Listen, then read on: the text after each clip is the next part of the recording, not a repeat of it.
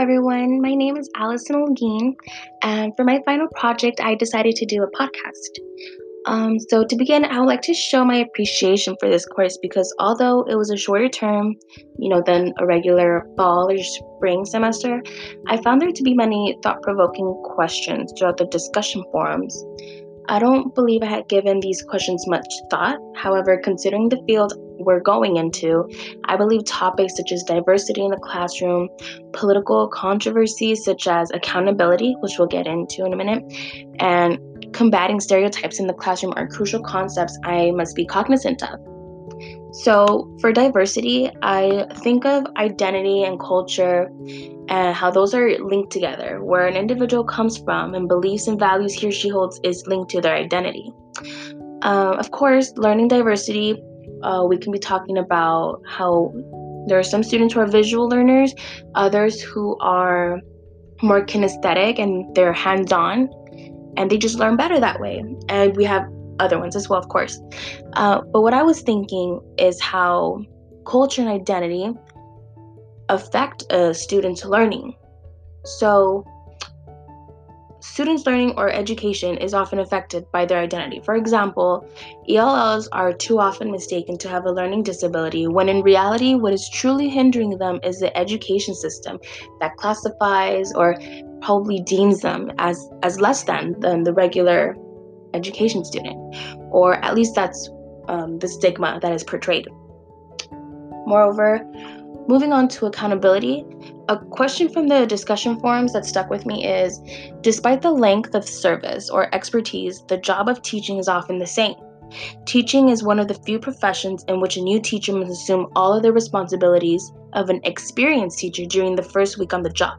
Should this be the case, what changes in a teacher's focus might occur as a function of increased experience or expertise?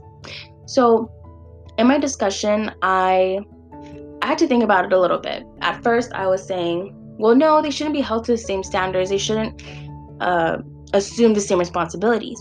But as I started thinking about it more and and thinking about problems that teachers have in the classroom, I thought um, well, just because we're going to be novice teachers, that doesn't mean that when our students take their state exams for our courses or for our classrooms, that their standards are going to be lower, right? They're going to be at the same standards as the students who are with the more experienced teachers who have different strategies they implement in their classrooms.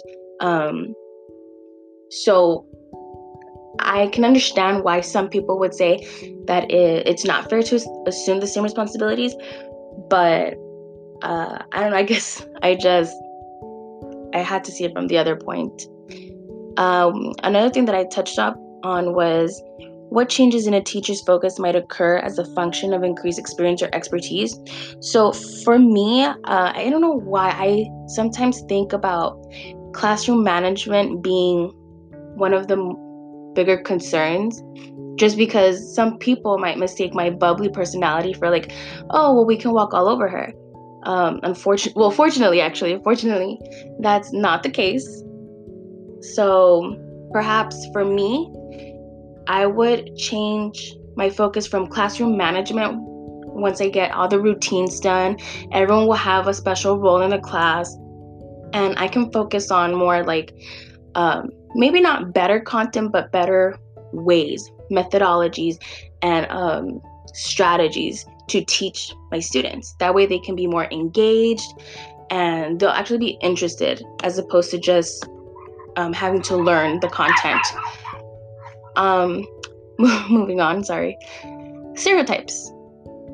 I always like talking about stereotypes. I find that stereotypes and generalizations is a topic that I write about in every class. This is not a critique on the courses per se. If anything, this is a compliment because we should always be aware of the effects our our words hold. If we display ignorance in the classroom, how can we really expect our students to experience an inclusive education with equitable opportunities? We simply cannot. So, moreover, for the past two semesters, ever since I took a course with Dr. Amy Cummings, um, where we read The Tequila Worm, we read Lucky Luna. Uh, I realized how crucial it is to expose your students to culturally responsive texts. So, ever since that semester, I have had it in my mind that when I start teaching, I would like to do a lesson on empathy at the beginning of every school year. Uh, in this lesson, I would put my students into groups of four, and each group would get a different poem or a short story written by an author whose background differs from the other group's authors. So let's say we could have a like a Muslim American author or um, an LGBTQ person or author. Uh, another one could be a Hispanic or Mexican American.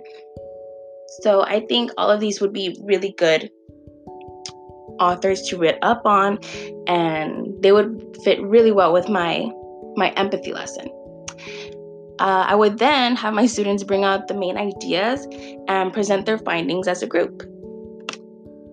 So, lastly, to conclude, I am taking a lot with me from this short term because it has allowed me to get into the mindset of an educator and what she has to keep in mind in and outside of the classroom. Also, I would like to thank the instructors, um, lecture educators. Our instructors never stop teaching us. They have taught me that patience and compassion go a long way with students, especially in the most trying of times, such as today. Well, you know, the world around us. So, thank you for listening, and um, I hope to hear back from y'all and your responses. Bye.